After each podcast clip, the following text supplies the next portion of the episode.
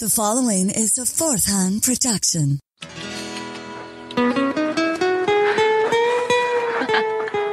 Hey, dude.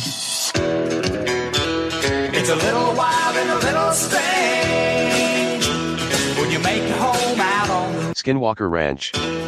Start your unidentified flying object. Then come along, but you can't get it right if you can't hold on. Sing it. Is this the work of the C I A? What? Like the conspiracy theorists? Send it again now. Or maybe just an ancient Navajo curse put on the land. Get along, little dogies. Till the break of day. Better watch out for those man-eating dogmen and that killer Blue Meanie. Hey, dude. They say I'm disturbed. From city to city, an incredible hysterical panic spread. I think we're getting into a weird area here. Well, you silly fools are not crazy! You're not crazy! There's hysteria. You can't handle the truth! Truth, truth. Brain is gone. This is Hysteria fifty-one. We're here. The truth is out there. It's alive! But you won't find it here. They're coming for you. Look, there comes one of them now. Welcome in, Hysteria Nation, to the podcast that is celebrating one hundred episodes and not one death. That you know of. This is Hysteria fifty-one. Congratulations to us, to us. Truly a major milestone celebration. Yes, of us, of us. So here's what we're going to do. Shake off the cobwebs and limber up and stretch it out and do plenty of Pilates, cause tonight, tonight we're gonna suck our own. Wait, what? What? That's disgusting. No, it's not. Broadcasting for the one hundredth time from the lower fourth dimension. seven, eight, nine, ten, eleven, twelve. Uh, I'll, I'll, I'll finish later. Thank you. Otherwise known as Chicago, we are your hosts on this fabulous trip through the firmament. Brent Hand and John Goforth. So tonight we're sucking our own one hundred times. one hundred times. Yeah. Brent, it has been one hundred episodes. Can you believe it? I, I really can't. Not not because it's hard to do. I mean, a lot of shows have done a lot more than that. I'm just impressed we haven't killed each other.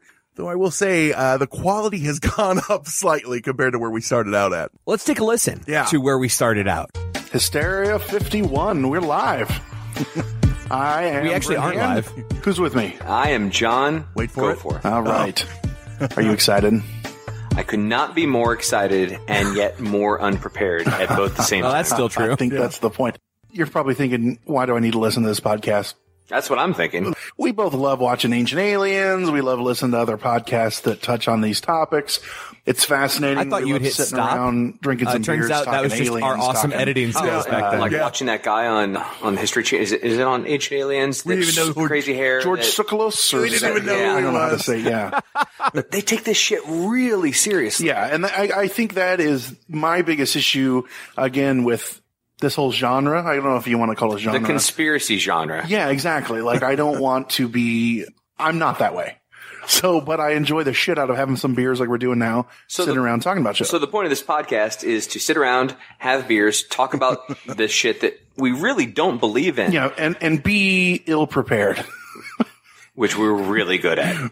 You know, not much has changed. no, no. Uh, though we don't sound like we're speaking into a tin can inside of an airport hangar. I, I believe those first episodes, that one, was literally you had a small microphone that plugged into the bottom of your iPhone. Yeah.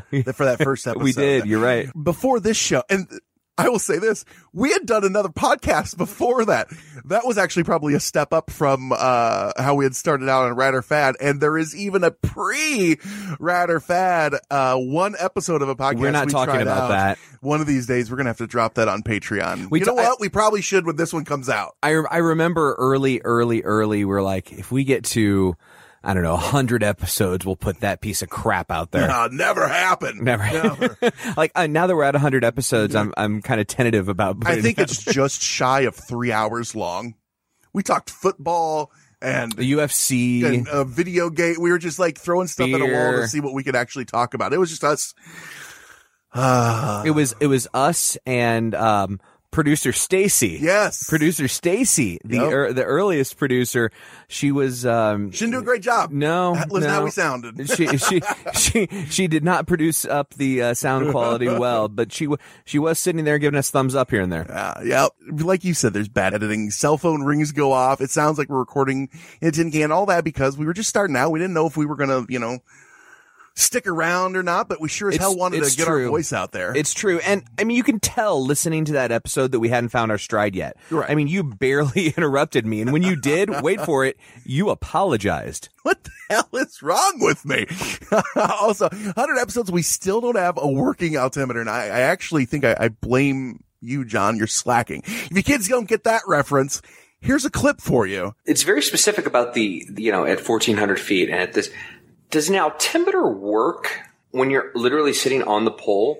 I understand a compass doesn't. You are doesn't. a pole sitter. An altimeter... Uh, it's still a good question. Does it get screwed up by the the, the magnet of the pole? I would think it uh, would, but... I have no idea. I, let's just say he went really low. You were done with my of line course, of thinking. But I'm, I'm not questioning you. I'm questioning the account. Yeah, They're no. so specific with... I was at fourteen hundred feet. Right.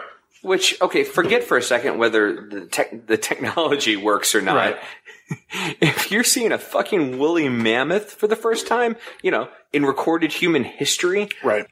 I doubt, Maybe. I doubt you're looking at your altimeter. I don't know. True. He's a trained pilot. Maybe you are. Maybe he's thinking, holy shit, what am I looking at? I don't know. So he says fourteen hundred feet. Dude, I'm a trained driver. If I drove by a woolly mammoth, I'm not noticing You're my, like, can we my move on? Speed. But you slow down. You you would know you were creeping. I guess that's not a sticking point. Mine's the hole. He's in the inside of the fucking earth. And he's looking at a woolly mammoth, and you're like, bullshit, he knew he was at fourteen hundred feet. like, like he was about to be approached by aliens, which is the, you know, ships with Nazi signs is our next point. But you're like, hold on, let's get back to this altimeter reading. Hey, I call him like I see him. That's all I'm saying. He was a trained pilot, John. Back then, I, I'm even surprised they even had altimeters. He probably just like, they flew from sense of smell and shit like that way back in the day. A hundred episodes later, and you were still arguing me with me about this point. I was, uh, I was proving you wrong from the start. I oh, think is what I'm getting. Wrong. I stand by my observation. I mean, what is this? Back to the Future? Altimeters. Where we're going, we don't need altimeters. I mean, it. There. That's it. You're gonna want to hop online because we're gonna be having that as a new T-shirt soon. Altimeters. Where we where going? We don't need. We don't need altimeters. altimeters. Yeah. And by the way, how about that clip on a different level? We weren't thirty minutes into this dumpster fire of a podcast and Nazis already reared their head. And that was just, I just picked a at random episode and, uh, yep, Nazis right off the bat.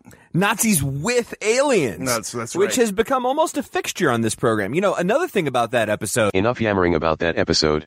It didn't have the only good thing about this show. Me. That other voice you're hearing is the third host of this show, and what he lacks in personality, he makes up for in Pop-Tart toasting. The one and only Conspiracy Bot. And that is Wildberry Pop-Tart, I might add. The only worthwhile Pop-Tart. I haven't had the peanut butter one yet. Oh, I don't know. I can't. No? I don't want to think about it. Actually, I don't eat. I don't even eat Pop-Tarts, but I saw the peanut butter one in the store, and I like, well, maybe I'd try that. Hey, Dix. It's my time to shine. All right, all right. Uh, I built Steve out of my lab to help produce, edit, and research the show, as we've stated many, many times. Instead, about about ninety-nine previous times. Well, to be exact. Yeah, I, I guess he wasn't in the first few, like he said. Right, so. right. They sucked. Instead, he just drinks too much and plans our eventual demise. Steve, I'm glad you chimed in. Let's let's hear your intro to the show. And our new addition to the show, someone we hope is a regular guest, Conspiracy Bot. Say oh. hi, everybody. Hello, Gofo. Hello, Mister Ed. Hello, Mullins. Hello to the scores of new Conspiracy Bot fans I am about to win over with my charm. Ah, J F K. Horrible death, Change the Nation, and C-Bot all in the same episode. So that, that checks out. That shakes out in my book. I, what was that? Yeah. I'd, I'd really honestly forgotten how bad, how bad C-Bot was at first. Uh-huh. Was that, I mean, did, was that before you upgraded him to a Sound Blaster sixteen? Yeah, it was a Sound Blaster, uh, point eight, not even eight. I get so emotional talking about me. Even those early dulcet tones of my voice were better than listening to you two moronic meat sacks. But I do agree the upgrade was worth it. Here's a clip. Special surprise for you that was at your request. Uh, we got some complaints that Mister Conspiracy Bot was hard to understand. Mister Made some upgrades. Now, when you say complaints, you mean me bitching at you, right? You, yeah. Well, complaints is in plural because that's all he you gets as much hate mail as Joe Peck does. And, uh, also true. So not as much love. Uh, Conspiracy Bot, come on out here and let's uh, let's show Johnny your new spiffy upgrade. Hello, Mister End. Hello, Gofo. Hello, Mo Ends. I have to say, I am pumped for my upgrade. Now I will snag all the robo chicks. All right, Conspiracy Bot, upgrade. Oh, man.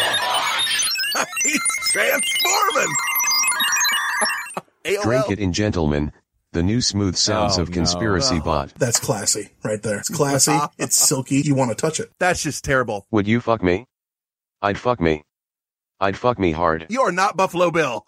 You are not Buffalo Bill. And somehow it's even creepier and you don't even, you don't even have genitals to push back. I mean, you have, what, what, what would he even use? The cord? His, his pincher. Yeah, the cord's been cut off. Yeah, his pin, yeah, yeah. Uh, C-Bot, it was an upgrade though. You, you, we, we can understand you now. Isn't it sad that we couldn't understand him and that, The, the him before was the same voice as Doctor Stephen Hawking, the, the smartest man in the world. We're like, that's crappy voice. Yeah, right, right, right, right. Don't we're, use that. We're gonna, we're going to upgrade from anything Stephen Hawking had. Yep. And after that, Brent, the world would never be the same. Yep, yep.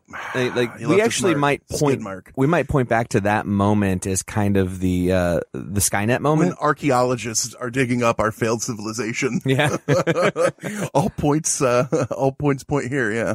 Actually, it's more likely that we'll just use it in our intervention with him. Anyway, uh, on that note, let's get into the show and start with what we're drinking. You say it's a lexicon of libations. We call it a bulletin of booze. Either way... Wait, I thought we don't do that anymore. We don't. We haven't done it for a long time. I just wanted to see if you were paying attention. I hadn't used my finger to, to actually push a clip in so long. I feel like I'm overworking myself. And of course you weren't anyway. Let's, let's actually get to the topic. And tonight we're doing a topic that hits... literally pretty much everything we talk about. Aliens, Bigfoot, horse-sized wolves, interdimensional portals, disembodied voices, shadow people, poltergeist, death orbs, spook lights, blue meanies. Uh, kids, it's time to talk the absolute most requested episode. We have waited since the very beginning because we wanted to have a big one for one hundred. Skinwalker Ranch.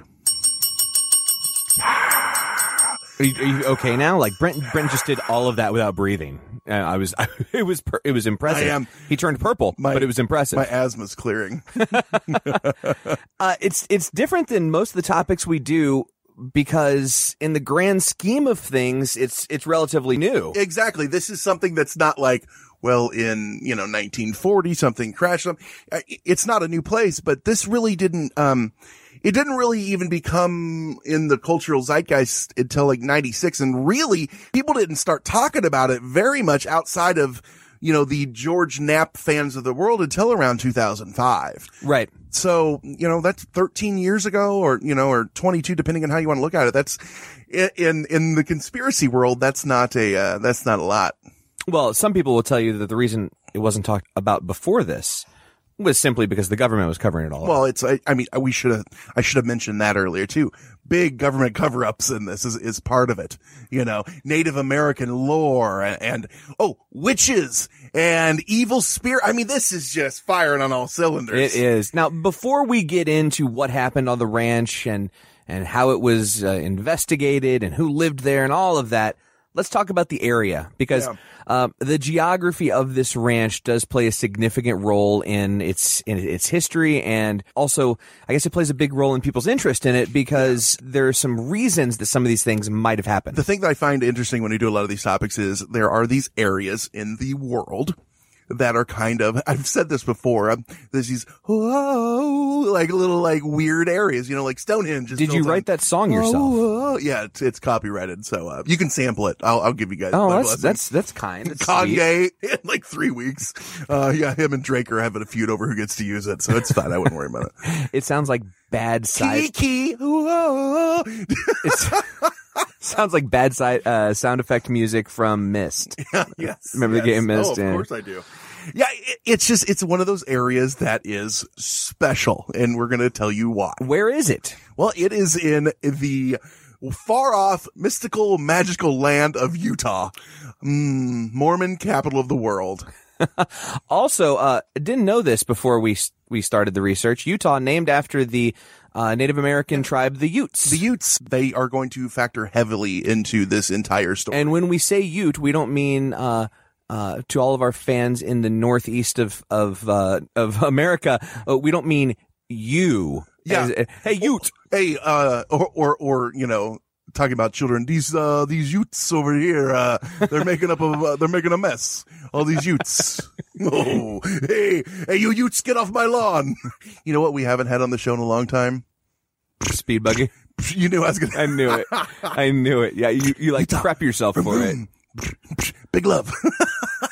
So yeah, let's talk uh, geography. Hey, hey, the Utes. This is the, this. The, the Utes are getting messed with by Ute. It's a massacre.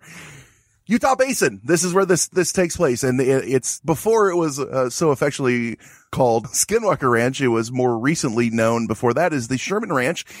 Between four hundred eighty and five hundred twelve acres, depending on what website or, uh, Angel Fire destination you find yourself on.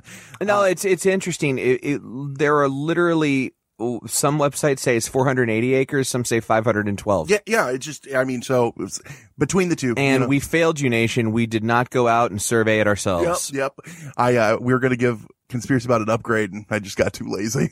Well, it also probably a bad idea for, to, to give him enough of an upgrade to be able to get to Utah by himself and survey the entire five hundred acres. I mean, think about what else he'd be capable of. All, all of a sudden, he's in control of whatever's going on out there. He's shooting blue minis yeah. out of it. And we'll explain what that means later. It, it vaporizes dogs, but we'll get to it. Yeah. So it's that in, old chestnut. That, yeah. It's in Utah. You mentioned they called it the Sherman Ranch. That was yep. that was just for the family that lived there and experienced all the crap yeah, we're about yeah. to tell you about. Yeah, it's south uh, southeast of Ballard, Utah. Uh, little rain in this area ever, and that's gonna that plays big into it. It's dry, dry, dry area. And why that matters is uh, well, it's it's located west of Uintah County, and it borders the Ute Indian Reservation. Now, that's what we were talking about before. And everyone there lives in this dry, rough climate, as they have for centuries. And it is land that has been passed down and handed over to these these Native Americans through agreements with the the government. And, and they have their, like I said, their reservation. But this is adjacent. This is not Native American land, or it was at one point in it time. Was, that, and that's a good point. Like, who are the people who lived and owned and worked on this land before all the conspiracy stuff came knocking? Mm-hmm. And the answer is the Utes. Yeah, yeah, yeah. Before and, it was a before it was a um, an actual ranch for us white breads. The Utes lived there and operated on it. And, you know, people like to talk about the Skinwalker Ranch as if uh, the Native Americans are running around saying, specifically, that ranch over there, be yeah. careful of. Yeah. And they're not saying that at all. They're saying this entire area. Yeah, is has got some bizarre shit going on. And you'll on. learn that a lot of people will tell you that they have had for centuries. This this ranch in and of itself is supposed to be, you don't set foot on this ranch in and of itself. Well, guess what? Before the nineteen hundreds, when they broke it up, that was just yeah, part when they of homesteaded the land. It. Yeah, yeah the, it was just land. Yeah, exactly. And and they it has had a lot of names. We we already told you Skinwalker Ranch. We told you uh the Sherman Ranch, which is what it was called, just because the Shermans were cattle. Cattle wrangler, wranglers, cattle rustlers, yeah, we're regulators. We regulate any stealing of his property. Damn good, too. But you can't be any geek off the street. Got to be handy with the steal, if you know what I mean. Earn your keep. Yeah, so, and it was also called U F O Ranch for a long time. By, uh, by who? By, uh, well, so the reason it was... By the people writing books? Well, I will say this, and it is kind of funny that that is kind of a... a Uh, a weird thing, because in the nineteen fifties and the sixties, there was this U F O fervor in America. Everyone was seeing U F Os. And strangely enough, during that time, this was kind of a black hole. No one saw things there, which in and of itself is interesting, because you're out in the middle of nowhere and everyone's seeing U F Os in the sky. And this place, nothing. Yeah, that is. That and is then, strange. And then they go back and they go, oh yeah, and it was called U F O Ranch. You know? Well, and, and, you know, I think part of that, too, the reports or lack thereof is is really when you're talking about an area that, I mean, it was abandoned mm-hmm. uh, after it had been homesteaded by the original family that, that did so. It was abandoned for a while before the, the, the Shermans took it over. Yeah. Any, any kind of record of what's happening in the area is going to come from the Utes next door. Yep. And they don't necessarily come out and try to publicize things yeah. that happen, you know? And, and for instance, I think we're going to talk a little bit about what an actual skinwalker is. Yeah. And that comes from Native Native American lore, mm-hmm. Native Americans always say, we don't talk about that. Yeah, yeah. It's like people who literally went off the reservation, not to coin a phrase, yeah, but, yeah, yeah. Uh, who who give us the reports of what skinwalkers are. Speaking of these these people, like we said, you ever heard of the, the, the state of Utah? Well, that's where it comes from. Utah comes from the Ute people, the indigenous people of what is called the Great Basin. You've heard of the High Plains Desert? Well, this is the Great Basin. It's just a, a different type of horrible barren landscape made by Kohler. Yeah.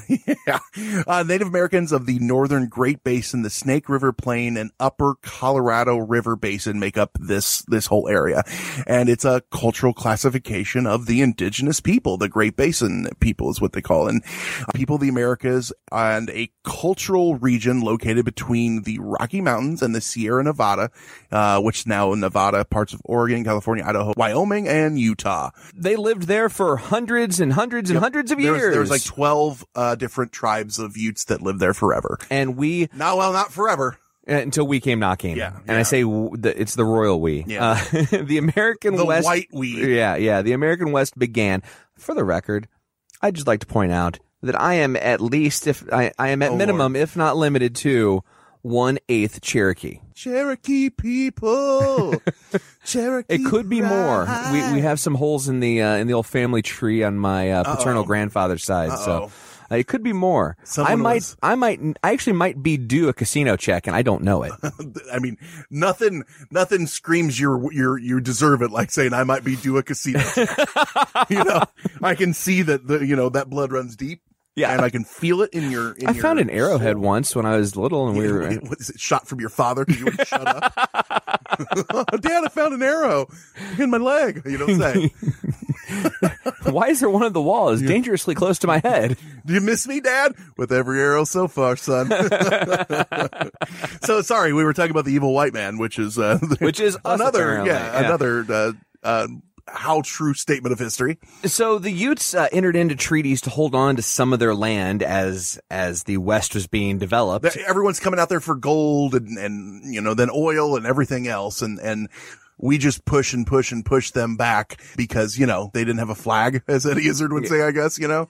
Uh, and they, they eventually were relocated to, to reservations. Mm-hmm. Um, now, th- I think if I if I'm if my memory serves – um. The history goes that the Utes were actually kind of um enemies of the Navajo. Yeah, and very much so. They warred with them. Uh, they they had several skirmishes and wars. I think they even helped the the, the proverbial white man and um take some of the Navajo into um into slavery. And so here's the thing about that too. So skinwalkers, as we're going to find, is a Navajo term. It's the opposite of a shaman.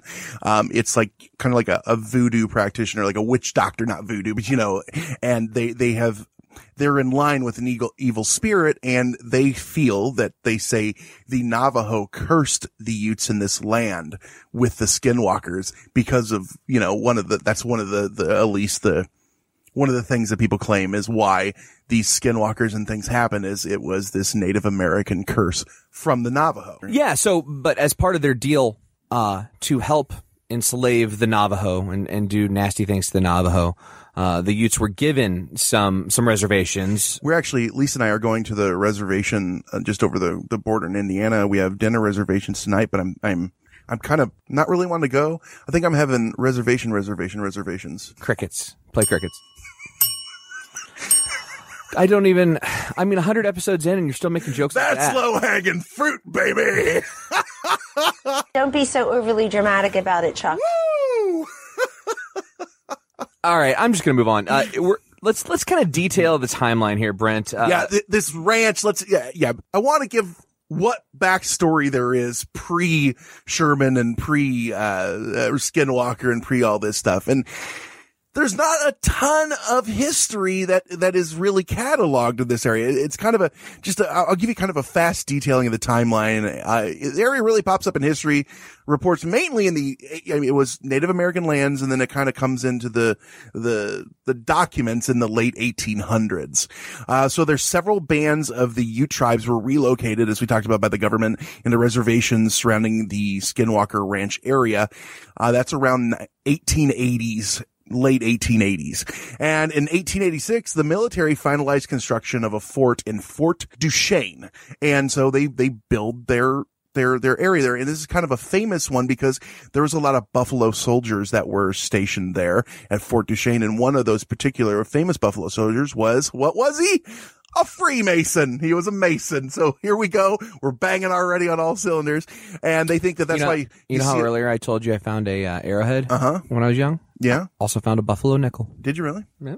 Well, guess what you could have found if you're out there around that time? Mason symbols etched in rocks all over the area of what is now Skinwalker Ranch. Already we got someone to blame, the Masons. What happened to the Masons? I mean, they used to do really creepy, crazy, uh, this is a scary group shit. You go hang out at a Mason hall now, and it's like, hey, we got a keg of Natty Light in the back. Uh, what do you think we were hanging out at last weekend? That's exactly right. We were at a uh, Mason's lodge. Though their chairs are thrones. We sat in thrones. Literally. Literally. I was like... I'll be damned. I've always wanted to sit in a throne. They, they, uh, uh we P- spoke picture, on stage and they put us in thrones. Picture a middle school gymnasium with at the end of one side, instead of there being bleachers, a, a small, um, um, elevated uh, area with thrones sitting on it. Yeah. I wouldn't call it a stage per se. I guess it is, but it was a little different, but yeah, it, hell of a comfortable seating. I enjoyed it. Kansas City, you're all right in my book. So, Brent, let's get out of the eighteen hundreds yeah, so, and into more present day. Really, I mean, that's just the big stuff right there is there's all these, you know, Mason symbols because they can date it back to these Buffalo soldiers. You jump to the nineteen fifties and sixties, and I kind of touched on this before. U F O reports all over America are in upswing. Roswell is, is just a few years back, and people are looking at the skies, things like that. And there's this huge surge in reports in that basin, that, that Utah Basin area. However, Skinwalker Ranch itself historically has little to no record of activity in that area, which is odd. And a lot of people point to that as an on-purpose thing of whoever is in control. And the thing you're going to, as we detail a lot of these things that are happening, one thing that I would like to point out is that intelligent control is something that people want you to think was in control. Things weren't just happening. All the things, be it the cryptid, I mean, there was or the, intelligent, the ghosts or the voices. There was intelligent design essentially behind what was happening. And it was all like they were working together. Right. Almost. Yeah. And so. Or as if there was one puppet master orchestrating the whole thing. Mm-hmm, that's right. And it, it, interesting tidbit though, too. The, the ridge Pull line, the strings! The ridgeline directly behind Skinwalker Ranch is given the name Werewolf Ridge. And looking back, asking the locals why, they said, well, that reason's lost to history. in, in other words, George Knapp made it up. Oh, wait, no, did I say that? No, no, no, no. This is, this is pre-George Knapp. This yeah. is pre-George Knapp. Yeah, but I mean, a lot of the, a lot of the lore that goes along with Skinwalker Ranch, yeah. and, and my point is, the reason I keep making these jokes is a lot of the lore that goes along with Skinwalker Ranch is very recent lore. Uh, oh my God, did you know that over there it's, it's considered the Blue Orb of Death area? Uh, I didn't. When did they coin that phrase? Last week. Yeah, yeah, way back there. yeah, yeah. We're getting in now into more modern times after that, and we have the first owners that uh, that are really documented of using it as a ranch, and it's Edith Child Myers and Kenneth John Myers. They moved to the ranch in the sixties. There's not a ton of stuff there, and you know they they leave eventually. It sits vacant for a long time. Well, and, and let's be clear, Kenneth John Myers was asked about his time there. Mm-hmm. And he said, basically, when our family lived there, nothing happened. Yeah, and the thing that the Shermans like to say, huh, to that is, because they say when they moved in, there was like multiple deadbolts on every door. Like, and this is in the middle of the, the area where you think, they don't even have locks on their doors. And so that was one of the things people love to point at. The Myers were hiding something, it's, obviously. It, it, this is just one of the problems with the story, or or or, not. or scary parts of the yeah, story, depending or not on, at all. Yeah, uh, the the Myers say that when they moved out, a couple things. One, there weren't all these deadbolts. There were a couple, there were a couple locks on a couple cabinets in the kitchen, and that was it. And uh, the because old Kitty, he liked to get into the old cough medicine, so she had to lock it up at night. Is that Ajax you're eating? What is happening? No, uh, so they, they, they K J, you in the kitchen again? they Do would, you devil woman? Sorry, I feel like you're channeling like your childhood now. You know, you, I'll, I'll ask you to not bring up my childhood. It was a dark time. You know what? We're ending it. It was actually a dark time for the entire state of Illinois, I would offer. But uh, back to the Myers. The, the Myers said that they had a couple ki- kitchen cabinets that had locks on them. Mm. That's it. No, no. Um, well, guess and what? They, so they also my parents, said we had kids that came over and grandkids. That's and stuff, exactly so right. All, yeah. It's not a big deal. Mm-hmm. They also said um, that part of the story is that when um, the Shermans moved in, mm-hmm. that there were two huge posts in the ground with thick metal chains attached to them that looked as if they held large dogs. Large, large dogs. Yeah. Uh, the Myers think were, of the Sandlot size. And the dog. Myers said that when we, yeah, we, we didn't have dogs and we didn't have posts for dogs. Yeah. So, a, a conflicting stories there. But, or and also, did, there, the house did sit vacant for a long time. Right. I'm so just, that's another thing. I, I'm, I'm just my yeah. point about this story is that at every turn, it's like. Well, anecdotally, one person said this, yeah. and then another person that's contradicted what, that. That's what makes it such a fun story, right? Because you can debate it so much. And we keep talking about these Sherman. So, like I said, in, in ninety-four, Terry and Gwen Sherman and their children moved themselves into their and their cattle into this. Uh, we'll call it four hundred eighty acres. And if you, by the way, five hundred twelve this time, we'll just keep mixing round it up. down. It's like when I'm on the scale. Um, it, Also, let's be clear, um, if you ever hear this story or stories of Skinwalker Ranch and you hear someone refer to them as the Gormans, it's the same family. Um, when when the book was written about Skinwalker Ranch, it's called Hunt for the Skinwalker. We'll talk more about its authors later. They didn't use the names of the Shermans for whatever the reason. The names have been changed to protect the innocent. Yeah, yeah I mean, when the those. book was written, they had already ha- been quoted in articles, so I'm not quite sure of the reasoning for that. Yeah. But anyway, in the book, they're referred to as the Gormans, not the Shermans. Yeah, that's very simple, and that is one of the things that when you start reading it, you've got to make that. And some sites that do a good job will say Gorman and then have Sherman in parentheses. or, or Gorman, knee Sherman. Yeah, yeah. That's So that's ninety-four. They move in, and just a year later, the National Institute for Discovery Science, of uh, N I D S, as you can call it, is formed. The organization was initially set up to research and advance, as they quoted, serious study of various fringe science and paranormal topics, most notably ufology. Yeah. And they came into play very soon in this story. Then nineteen ninety-six, the guy John's already throwing under the bus, enter George Knapp, and he wrote the first articles, wrote the book, created the entire fervor over this whole thing, uh, starting back in ninety-six and then uh, really hitting mainstream, like we said, later in two thousand five. These claims about the ranch first appeared in the Salt Lake City, uh, Utah Desert News, later in Alternative News Weekly in Las Vegas, Mercury. Knapp is very famous for the, the Las Vegas area. George Knapp's name is going to sound familiar to a lot of you for a couple reasons. Number one, he is the weekend or sometimes host on a little known show called Coast to Coast A M. Maybe you've heard of it. It's pretty, and, pretty popular. And we've talked about him on this show before. Yeah, who's his, who's his old buddy? Bob Lazar. Bob Lazar. Bob Lazar. Bob, Bob Lazar. Lazar. Yeah. He is the guy that Bob Lazar called because he was the news reporter. So Bob calls up the news and says, hey, send a guy out here. I'm going to, you know, knock his Aunt Connie's socks off. And George Knapp's and that's, the guy. That's when he came into prominence. He's the one that helped Bob Lazar tell his Area fifty-one story. Before that, he had just been an, a reporter for K L A V, the T V station in Las Vegas. K L A V. Oh, is that how it goes? Thank you. Um, from what he said, he's always had an interest in the paranormal and U F Os and such, but was just a reporter for a, a standard local television station. Helped Bob Lazar, and then uh, you know he's since spoken at multiple MUFON conferences and is a prominent fixture in the world of the weird. Yeah, he has very much glommed onto, and good for him, uh, become a name amongst names in this world. And th- the early stories, and like I said, we're we're just giving you the, the, the timeline here. We're going to get into all this much more, but these early stories detailed the claims that the family had recently purchased and occupied a property only to experience an array of uh, unexplainable and frightening events, and they leave. What the hell does that sound like? Mentally ill from Amityville. Yeah, it's, it's damn, it's Amityville again, man. It, it just feels like that, to me at least. But unfortunately, uh, or fortunately, it, it ends a little bit differently. And, and so you got this this place, this it's scary, shit's happening. Someone better buy it and try to profit off of it. Well, boom, weeks after the Desert Look News article. Look at you making assumptions. Yo, you yell at me about making assumptions about all these MUFON characters. No, I'm And you saying, said trying to profit from it. Hell we, yeah. We do not know that this billionaire was trying to profit off of okay, it. Okay, okay. Robert Bigelow, he buys Skinwalker Ranch for only two hundred thousand dollars. He was trying to help privatize space travel.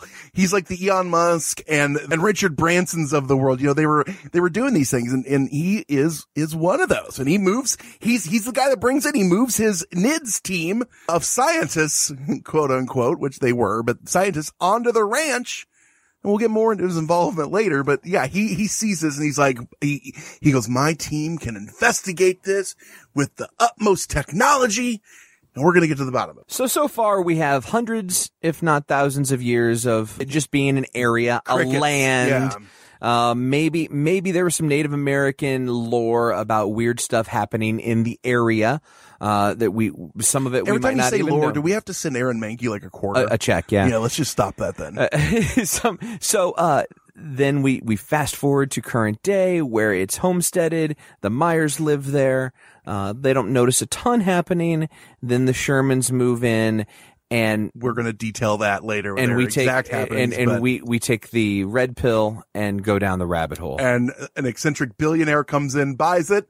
He moves his eccentric science, fringe science, paranormal and ufology team to the area. Bad news, gang. two thousand four comes. N I D S, it's shut down. Not all bad. N I D S is replaced by Bass.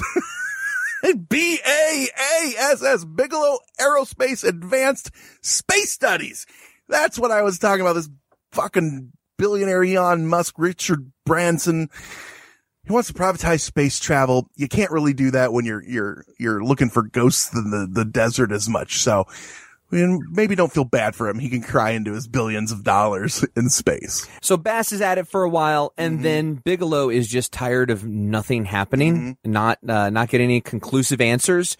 So he sells the ranch in two thousand sixteen to a holding corporation. Yeah, what's the name of this holding corporation? Adamantium Holding. Man, it sounds like a a, a hard place to deal with. Hey-o. Almost an indestructible yeah, uh, yeah. Uh, place to deal with. If their website is the one that, that, that John found, it is. They have they deal in like land, luxury yachts. Like, no, and those those little pods. Those what are those pods that they were selling? Uh, look up Adamantium Real Estate and Holdings and check out their website. And we can actually put a link in that. We'll put a link to it in the the descriptions. I don't know that it is this, but it's the only thing that we could find, and it is an interesting uh, website. It, it might have literally nothing to do with it. We don't know, but it's the only website that we could find that was called Adamantium and had something to do with real estate. Yeah, the actual web address we will put in the notes. But if, if you're wanting to look now, it's adamantiumgroup.com slash real estate.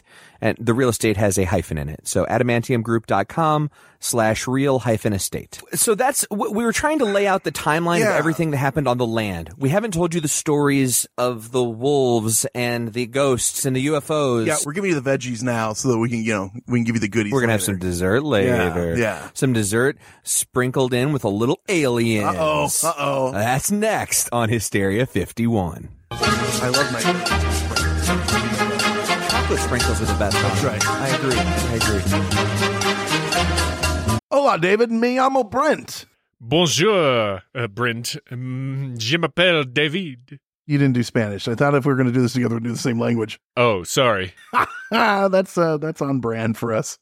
I, that, I I just thought romance languages yeah. was the key. Everything I say is romantic, and that is thanks to Rosetta Stone. You guys, we we've been touting these things forever. We love Rosetta Stone, and we actually are users. David, you've really been using it even for longer than I. What's your experience been like? Oh, it's been great. The thing is, uh, you really get to learn how to speak and think in that language with it. So it's very high on pronunciation too, so you can, you know, learn how to speak. And you know, our show is all about proper pronunciation. In that pronunciation, yeah, that's right. But it's it, they design it for long-term retention, you know, it, and yeah. Uh, if you don't get the pronunciation right, you, you say it until you do. And then, you know, that, that just seeps into your head. Well, and that's why, you know, this has been trusted by experts for thirty years, and there's over twenty-five different languages that you can learn, and people, millions and millions of users use it because, like you said, it does seep in, and you're using it with, you know, you get speech recognition, and mm-hmm. it, it hears you. You get to use like the built-in true accent features that gives you this pronunciation, which is super convenient, and you can do it at your own time. And I don't know if you can know this, but I'm all about value, and you get a one-time purchase, twenty-five languages. If I learned all twenty-five languages, I'd be so confused or really cool. I have to go in and out. But you'd be real marketable. But literally, though, this is something that we use, and we have, both of us have given the seal of approval because we want to do this long-term, and uh, it's something that uh, it works, you know, and we don't, yeah. we don't do long-term um, stuff like this. And this is, this is the one that we've chosen, and we love it. So all you guys got to do, po- don't put off learning that language. There's no better time than right now, as we've told you a thousand times, and it's always now, right now. Get now. started.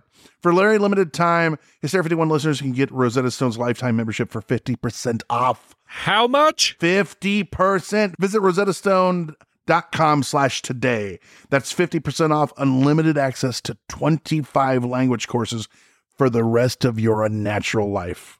Wow. Redeem, redeem, redeem. How do they do it? Rashate, you're oh. fifty percent off. Rashate. Redeem it. fifty percent off. rosettastone.com slash today. Do it today.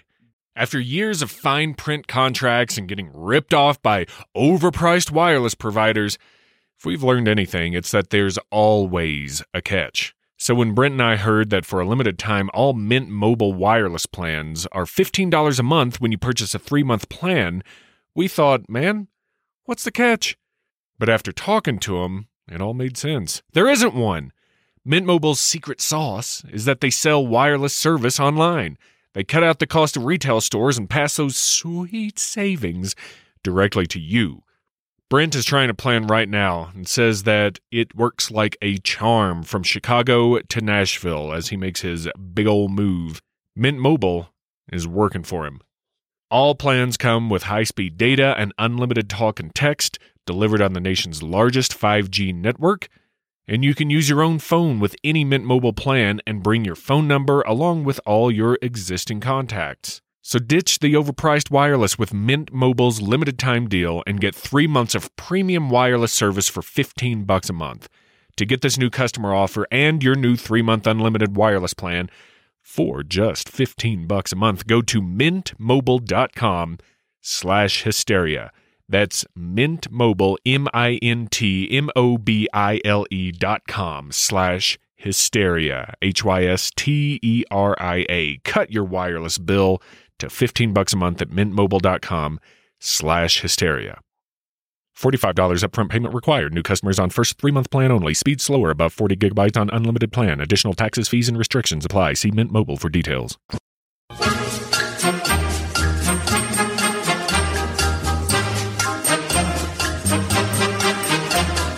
Ranch story time, John. Hey, dude. No, yeah, we already heard that. See, we you're, already, really, you're really proud yeah, of yourself yeah, over there. It's not a plucky nineties comedy uh, set on a quaint dude ranch. No, this is a little bit different. It's Utah. But uh, speaking of that show, there is one actress from that show, or one, one actor period, yeah. that I'm still familiar with. Uh, Ben Stiller's wife. Yeah. She was on that show. Uh, Chris. Yeah. Uh, the, I, I, no, I know her name. Missus Stiller. That's right. That's right. The hot blonde. The hot blonde. Yeah, yeah, yeah. Um, uh, you know, I, what I always liked about that show is it was a little wild and a little strange. Oh, yeah, yeah, yeah. yeah. I mean, that's when what you happens. Make a home out um, on the range. Yeah. The Native American guy was cool. I always hated that uh, the... the jock wannabe doof. Uh, I, Kyle, I don't, I don't I know what his name was, was but he Kyle, looked he looked like a Brad. But I liked I liked uh, David Lasher like or whatever his name was. He was in like uh, who?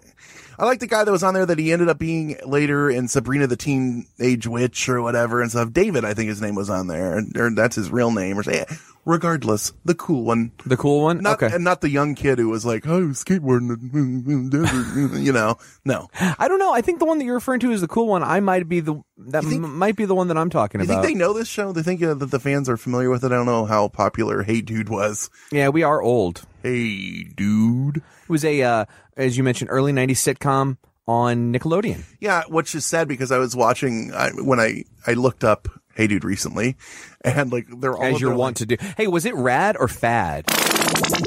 Rad or fad? In three, two, one. Tori is activated. Uh, the actors are all old now, and it made me because I thought of them as like closer to my age, and they're not. They're uh, like, well, maybe they are, certainly, but you know, a lot of them are in their like late fifties. I'm like, crap, crap. Well, that's like uh, that's like nine oh two one oh. That one gal, Andrea, was like forty when she was playing yeah, yeah. Uh, the a teenager. I'm sixteen, and I'm oh, I got my period. I'm like, no, you don't. You're in menopause. Come on Is now. Is that the voice that women make when they get there? It was in the nineties. I don't know uh, if you remember. It was not. A strange time. Yeah. We were telling you about this this plucky family of Mormons, the Shermans, or the I didn't the, know they were Mormon. The Gorman. That's well, I mean, you know. Are you just assuming because they're in Utah? You cannot live in Utah unless you're a Mormon. State law. Yep, state law. You know that. They bought the ranch in the Uintah Basin and think they'd get in touch with nature, is what they said, and and, uh, and make a whole bunch of money. Uh, it was a it was a steer ranch. Yeah, they they, they, they were they cattle, were yeah. they were experts allegedly, though this one isn't really uh, hard to disprove. They were experts in uh, animal husbandry. They specialized. I, I read a lot. Like they had a lot of bulls, you know, and, and for you know uh, insemination, like you said, insemination and yep. stuff, which is a very it can be very prosperous. Oh, I thought you were going to say it's a very fun job to have. Yeah. I mean, who doesn't like jerking off a A, uh, a big old bowl. Yeah, there you go. Now you sound like my wife. I mean, I'm serious though. That, like, I know it sounds like a joke, but that is that is one hell of a job. What do you do for? I mean, how else would you inseminate one from the other? Yeah, like well, that is. Uh, that's the way we get our beef. But we we we church it up and call it husbandry. Yeah, yeah. Which somehow makes it worse than my book, but I don't know. If we haven't lost you yet, let's get into. Yeah, so look, we're, we're telling you about this, this, the family, and they came, they started, and immediately, like, here we go, like we're gonna, we're, we're living on this ranch, we're doing good, and then they, they described it a too large, thrice over wolf started coming to their land, and they had cattle. Were mutilated with their reproductive organs sucked out, multitude of U F Os, voices in the sky, and shadow people, and poltergeist, and blah, blah, blah. All and a partridge and a pear tree. In the Desert News in ninety-six. And it said, they said that all these things, which we're going to, we're going to delve into more, was driving them bonkers, as they put it. And they had, they had the whole gamut of paranormal delicacies on the menu, John. Literally. It's a smorgasbord. The Chinese food menu of paranormal activity. Well, I told you, as you said, is a cattle ranch, boom, cattle mutilations. And this is something that actually very much so in the eighties and nineties was happening out west, so much that and a lot of jurisdictions were really looking into it because people were losing a lot of money well, let's, let's, in cattle uh, mutilations. Let's, beep, beep, beep. We got to back that truck up because I'm getting off. Here's why. You say the government was looking into it. The government... according to certain things I've read, was responsible for it. Well, of course. So a so, uh, vast majority of cattle mutilations, there a whistleblower came out and said the government was actually doing just to see how people responded to it. Absolutely. That's where I was going with my thing. And not only that, I don't want to know what you're doing also with your test, they were testing, they say, different chemicals, stuff like that. A lot of cattle mutilations. Mutilations are also things that people that maybe aren't used to being around those animals, other predators right. will go for soft organs. So this is gross, but they'll eat the ass out of literally. That's where they go because it's easier to get into and they, right. they eat around the eyes and the mouth and stuff like that. But besides that, the, there's been a lot Versus of trying to like bite through the ribs. Exactly. There's been a lot of Freedom of Information Acts papers that have come out that have said that the government was a number one testing, like you said, it's a scare factor thing, like let's see what happens, right? Which is in and of itself actually kind of terrifying. Number two, testing really out is, different it? animal, you know, different different chemicals and animals and stuff like that. Pork chop sandwiches. Lisa and I, uh, we went to, uh, we were in the middle of nowhere and then now to Area fifty-one, and it's all free range cattle out there.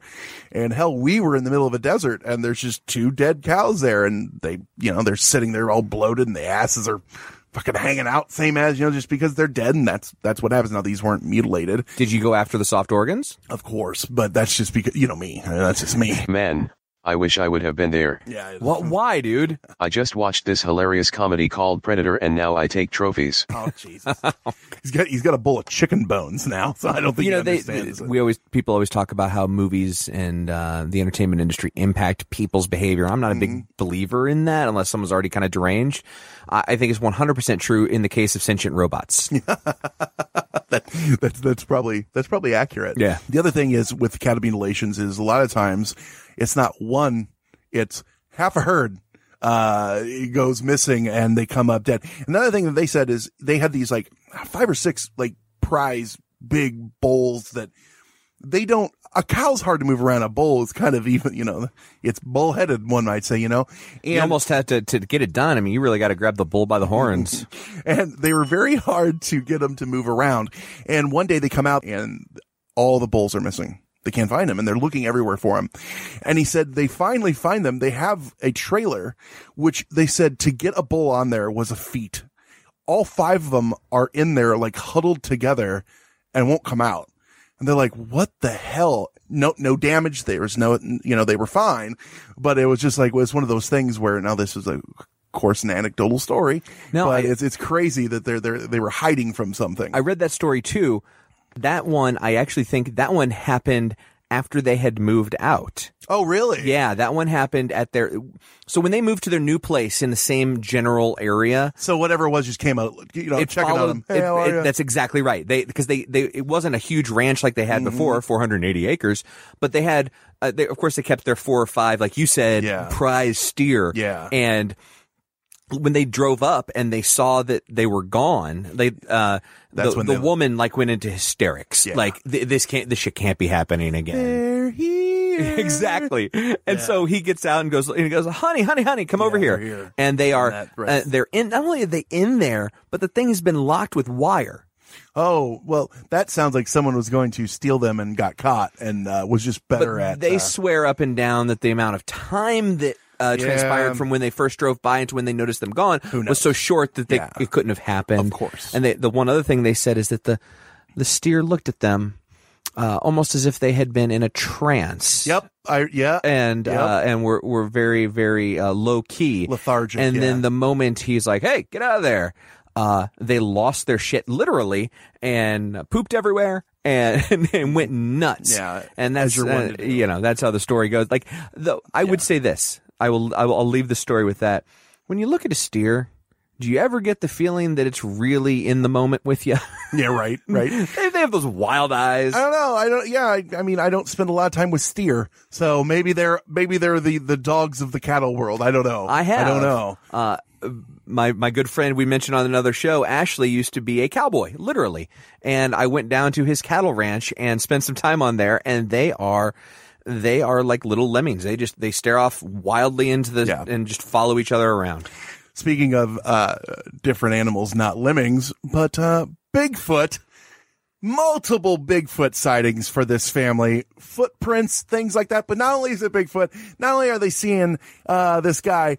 He's looking in their windows at night. Yeah, he's coming in. He's taking peeks. Uh, they see him. He runs away. You know, and people are talking about online as as when you read, well, maybe Bigfoot was an interdimensional being, and he's not actually part of this. He's coming and checking on them and making sure that things are okay, or he's hightailing it out of there because all these other things are happening. He's scared, and he's just seeing, hey, is it safe in here? Yeah, you crazy kids can can stay here if you want. I'm out. And then you get into this whole gamut of things that, that happen to them surrounding dog or dog creatures in one way or another. And the, the big one that that they they first started out is they said that they went out, and the kids are there and everything, and there is this giant, and I mean giant, wolf-like creature. And the reason they said wolf-like creatures, they said it's over two hundred pounds. Like it's, it's bigger than any wolf could ever be.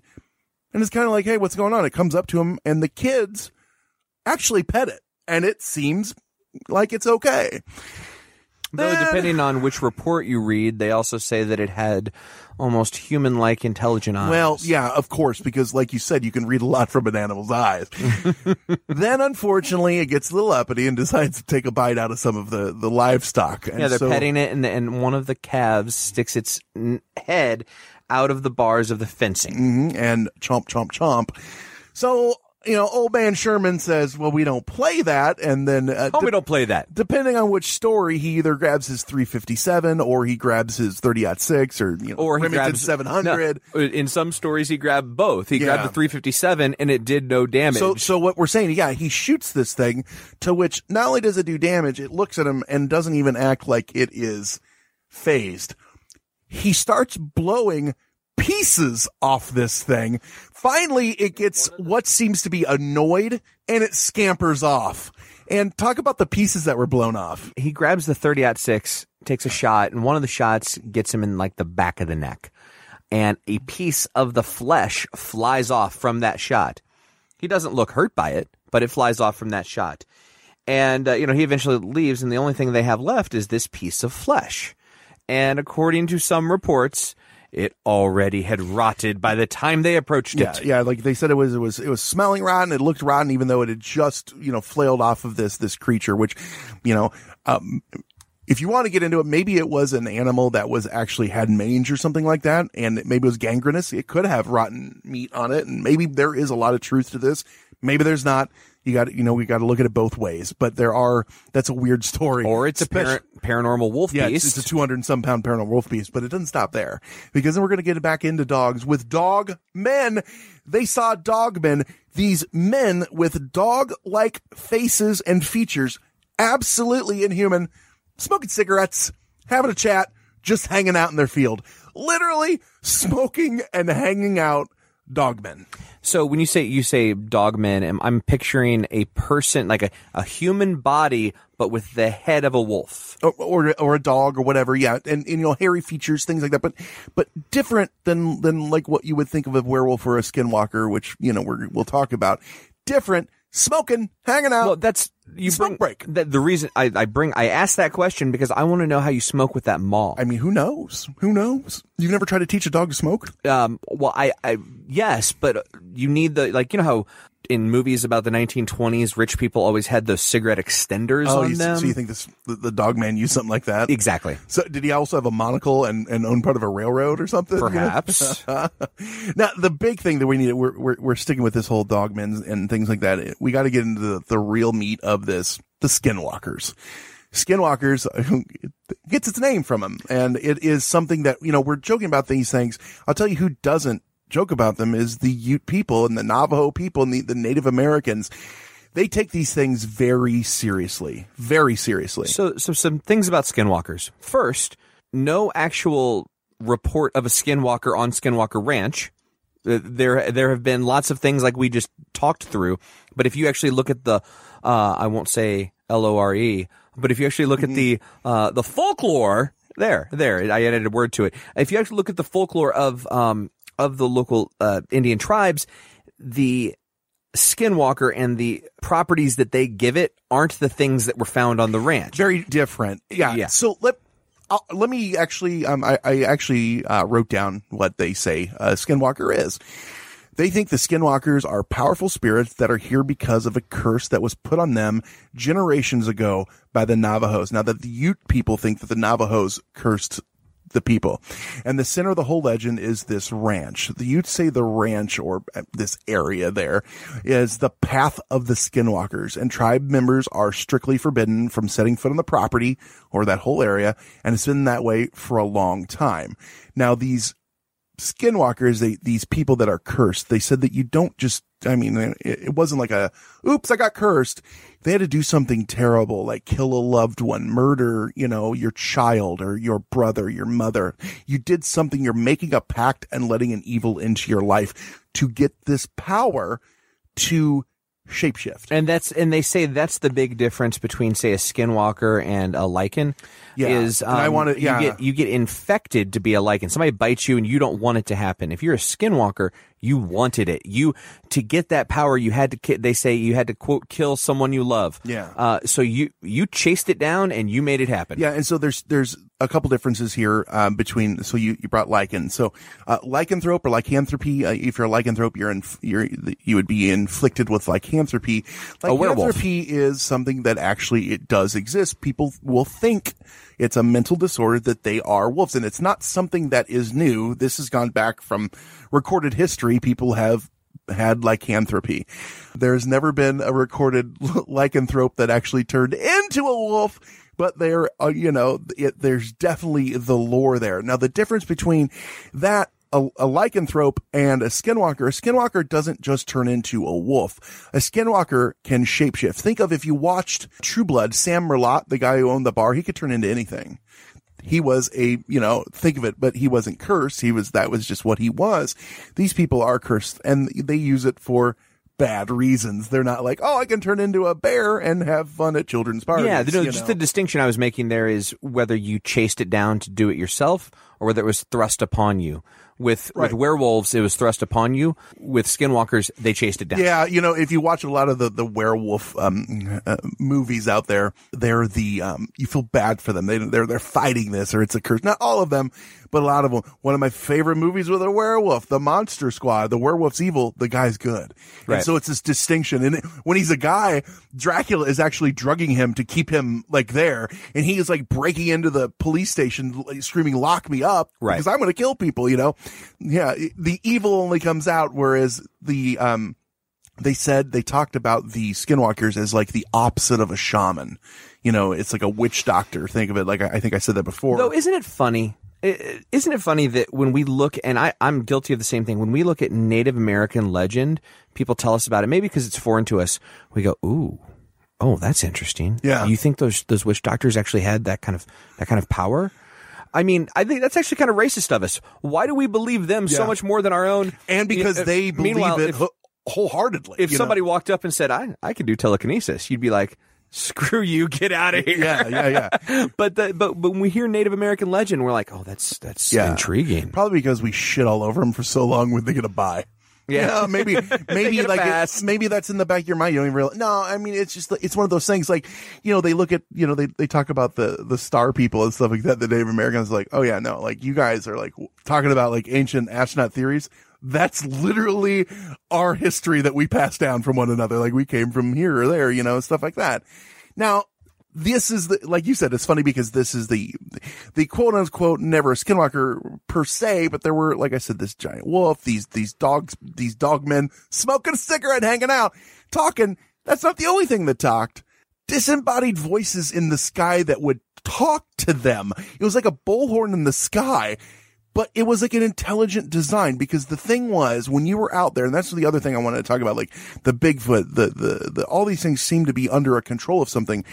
Two things. Number one, it would respond. Number two, when you wanted to record it or find it, it's not there. It's not there. Right. Never. No.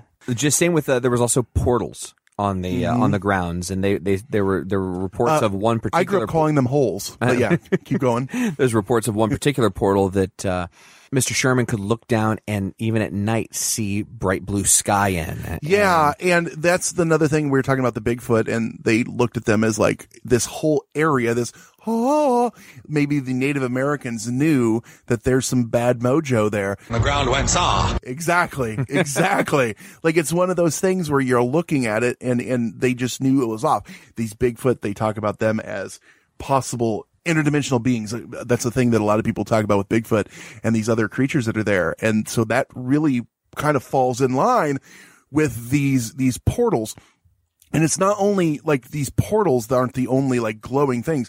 There's also orbs and blue meanies and things like that. You want to talk on those a little bit? They, they, interesting. Somebody, somebody wound up, wound up calling them blue meanies. The only blue meanies I knew before this was the shitty rock band and the punk rock. Or the, wasn't there a, a wrestler also called the Blue Meanie? No, maybe. Anyway. The blue meanies, the orbs, lights they see in the distance, and not to be confused with, you know, when people say they see orbs and it's like a dust speck on a on a camera or something like that. They're saying these are very bright orbs of light that they can mm-hmm. easily see and aren't mistaken for something else. One particular story has Sherman uh, seeing one and, and, and being stricken with fear by it.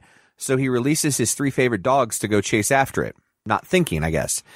They go chase after it. He hears them yelping, and then the yelping stops and, and mm-hmm. it's over. Instead of investigating what happened to his three favorite mm-hmm. dogs, he says, oh, I'll check it out later. Yeah. Goes out the next day.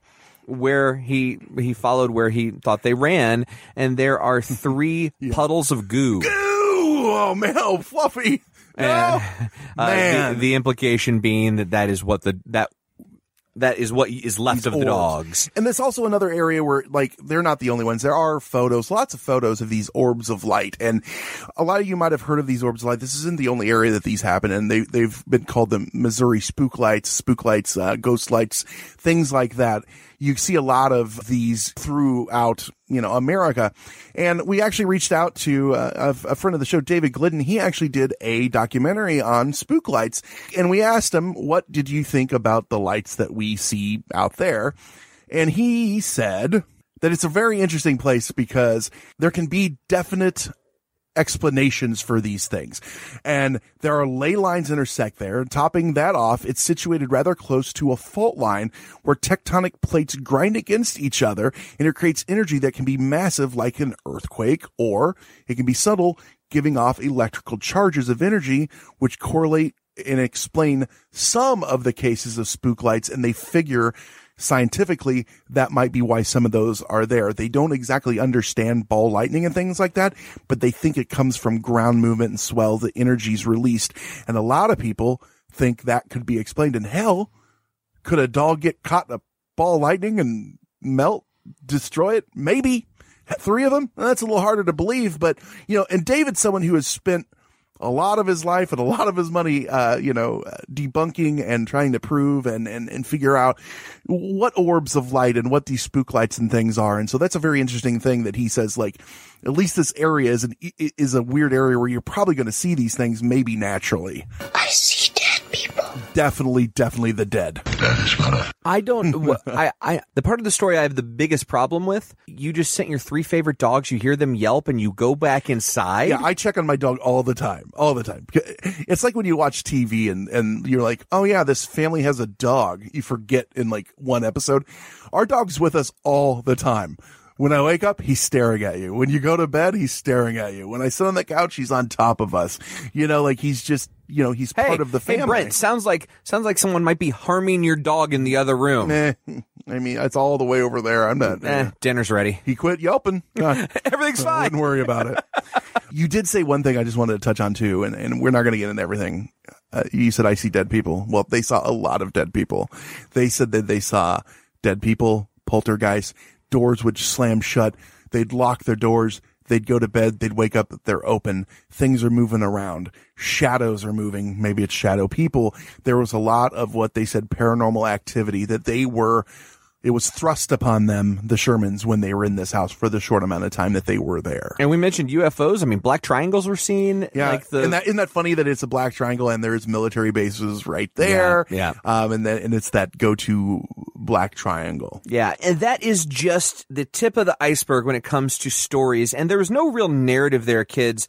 The reason being, it was just them living there for two years, and this is just kind of an amalgamation of all the stories that they experienced throughout the time they lived there, and yeah, and yeah. you know, some of the some some of the the things that happened to them, mm-hmm. or the, at least they report happened to them, uh, that came out. Most of this comes from the book, The Hunt for Skinwalker. They they, they retell those stories in. That's what they say happened, and, and we kind of brought it in right there at the end, too, and it brings some credence to how the military got involved. We we start talking about these triangles and things like that, voices in the sky and lights and things like that. You can't hear a lot of these things without thinking the military. Eventually, you're gonna you're gonna draw that. And then you got to think, you know, were they there investigating or were they the cause? And uh, we're going to talk a little bit more of that when we come back from the break on Hysteria fifty-one. This whole fucking thing.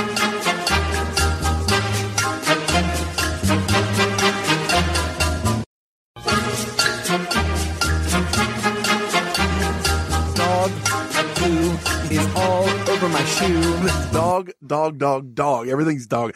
Big old dogs, dog men, skinwalkers that look like dogs, dog goo. There's just this family. Bad day of, for the canines. There's this family of like large wolves and coyotes that yeah. have all kind of interbred and lived yeah. together. Yeah.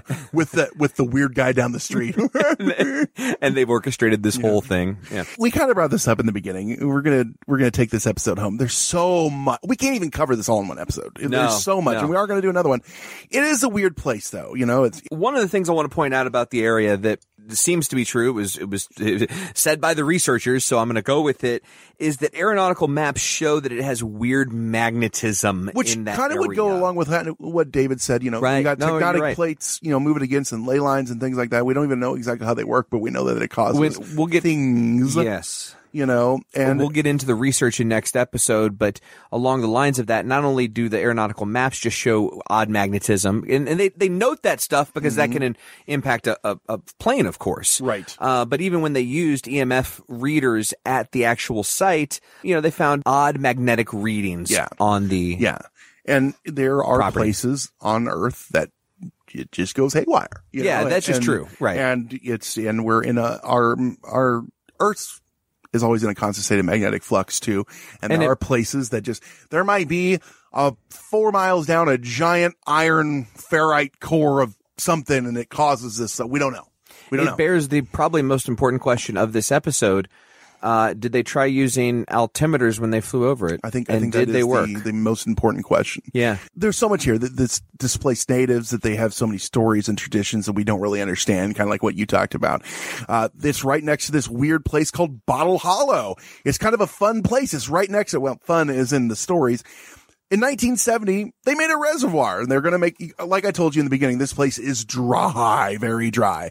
So they make a four hundred twenty hey, hey, acre reservoir called Bottle Hollow. They called it Bottle because all the old, you know, miners and shit would walk by this little ravine, and they throw their whiskey bottles down there. Yeah, it was it was it was on the route from one area to another, mm-hmm. and so you know you go back to the old West days. They they finished their yeah. bottle of moonshine and and chuck that into yeah. the uh, ravine, and there was hundreds of broken bottles yep. at the bottom. So boom, you got this Indian reservation right there. They make perfect they, place to go swimming. They, they make this reservoir. Yeah, boom. There's this huge dramatic decline in the oil boom that that really hit Utah and it hit Oklahoma and everything back in nineteen eighty. And they eventually abandoned the whole resort, and the Ute tribe just gave it up. But that doesn't mean we don't have a lot of stories coming out of there, because as soon as they filled this reservoir, guess what? Giant sea monsters, giant snakes, immediately reported. It's like, well, that doesn't surprise me. I mean, it, like when you go out and look at the driveway after it rains, mm-hmm. it attracts out the earthworms. A- and if- giant, giant evil snakes it- that eat people uh, and drown Uh, an exuberant amount of people. Right. Well, that's area. that's yeah. the mixture of the water with the old moonshine. Oh, I gotcha. That's how you get the giant sea monsters. That, that actually, the, the aquatic snakes. And it, they actually did say, and if you, you look back and they, they spoke, uh, you know, in some of the things I was looking at, they were speaking to the, the police force from the reservation. And they did say that when this place was opened and since then, they've had more than what you would think is a normal amount of drownings, unfortunately, in this one area. Now, that might have been because it was, you know, it's at a casino and people are drinking and doing that stuff, or it might just be that, you know, maybe it's a little weird, you know, and then people go, well, of course the government's involved, and they bring out the snakes and things like that. The whole the, the one thing about this story as I was reading it that I couldn't, it was like a, a tickler in the back of my mind. Mm-hmm. I couldn't get over. You know, you're talking about all these uh, all these sea monsters that are killing people, and okay, fine, fine, fine, fine. Did they clean out the glass before they filled it with water? Well, when they – so we're from Springfield, Illinois area. When they flooded that, they didn't clean out any of it. There is uh, still barbed wire fences in there and everything. Like, you don't want to go diving into there, so probably not is what I'm getting at. Now, I don't know how deep it is over that. The other thing they said is they saw U S Os, or unidentified submerged objects, these lights that would enter the water and, and leave the water. Bluish lights exiting the water and disappearing over the, the Skinwalker Ridge area. But the thing that we're, we're telling you about this area, these reports, this is important to remember, were taken very seriously by the, the tribal police. Very different than what you think of with us. When they come in and they tell you this stuff, they go, hmm, yes, like we've, we've, we believe this. It's kind of ties in with what, what you said. There was another story of a local, a local sheriff seeing something odd, uh, seeing something that's, and I'm not remembering right. It's just one of the many stories that we told, seeing something scary, scared the shit out of him. He, he hightailed it straight to the, uh, tribal police yeah. and is walks in going crazy saying, "Oh my God, you won't believe what I saw." And they're like, yeah, yeah, no, we, yeah. we, we know. Where was it? It's like the, it's like the Sherpas. You know, they, someone screaming Yeti, they're like, oh, yeah, yeah, no, it's up for there. You're fine. Yeah, it's true. And again, we we just believe it. Yep. So that is a quick and dirty rundown on Skinwalker Ranch. We're going to do a second episode. We're going to delve into this more and talk about the science behind it, reasoning, things like that. We wanted to give you this story. We're not even going to really give you our thoughts on it yet. You're going to have to you're going to have to stick around for another week to find those out. But if you guys want to tell us how you feel about the story, let us know. You can hop on Facebook and search Hysteria Nation. Or Twitter at Hysteria fifty-one Pod. You can always listen to this on Facebook at facebook.com slash Hysteria fifty-one Pod. Also, while you're doing that, I really hope you're wearing the most fashionable trend of the season, which is a Hysteria fifty-one garment of some type. You're damn right. And you get that at TeePublic. And how do you get to our site? Don't just go to TeePublic and start typing in Hysteria fifty-one. No. Go to the place where you find your links to everything, including this episode, Hysteria fifty-one dot com. If you're driving along right now and you don't feel like typing in our website, just go to the description of this episode and we'll put the link for uh, our TeePublic there as well. Oh, look at you thinking outside the box. Yeah. Well, uh, well and don't forget, you can also listen to extra episodes on Patreon, patreon.com slash Hysteria fifty-one. Want to hear yourself on the show? Leave us a voicemail, seven seven three, six six nine, seven two seven seven. Again, that's seven seven three, six six nine, seven two seven seven. And once again, I know I'm, I'm grinding it into you, but Hysteria fifty-one dot com. This week, you got a little homework. When you're on Facebook, when you're on Twitter, when you're on the social media of your choosing, be it four chan, Reddit, whatever you might be on, Friendster. Oh, you cats on Friendster. And someone says anything about podcasts, you tell them, you know what? I dig those cats over at Hysteria fifty-one. You should listen. I'm more of a dog than a cat, I think. I love those dogs. You dog. Roof. Well, it's been a dog-centric episode on this one, so that actually makes sense. It does. With that said, I've been Brent. I've been John. He's been Conspiracy Bot. Stay woke, meat sacks. It was terrible. It was just terrible. I'll never get over it as long as I live. That's it for another edition of Hysteria fifty-one. John and Brent will be back next week with yet more of the unexplained, the unexplored, and the unheard of. Oh, if it's unheard of, how will they know about it? Anyway, if you want to suggest a topic, give us your thoughts, or just make fun of Conspiracy Bot, that's my favourite. Join us in our Facebook discussion group, Hysteria Nation. Just log on to Facebook and search Hysteria Nation, or you can always tweet us at Hysteria fifty-one Pod. You've been listening to a fourth hand joint.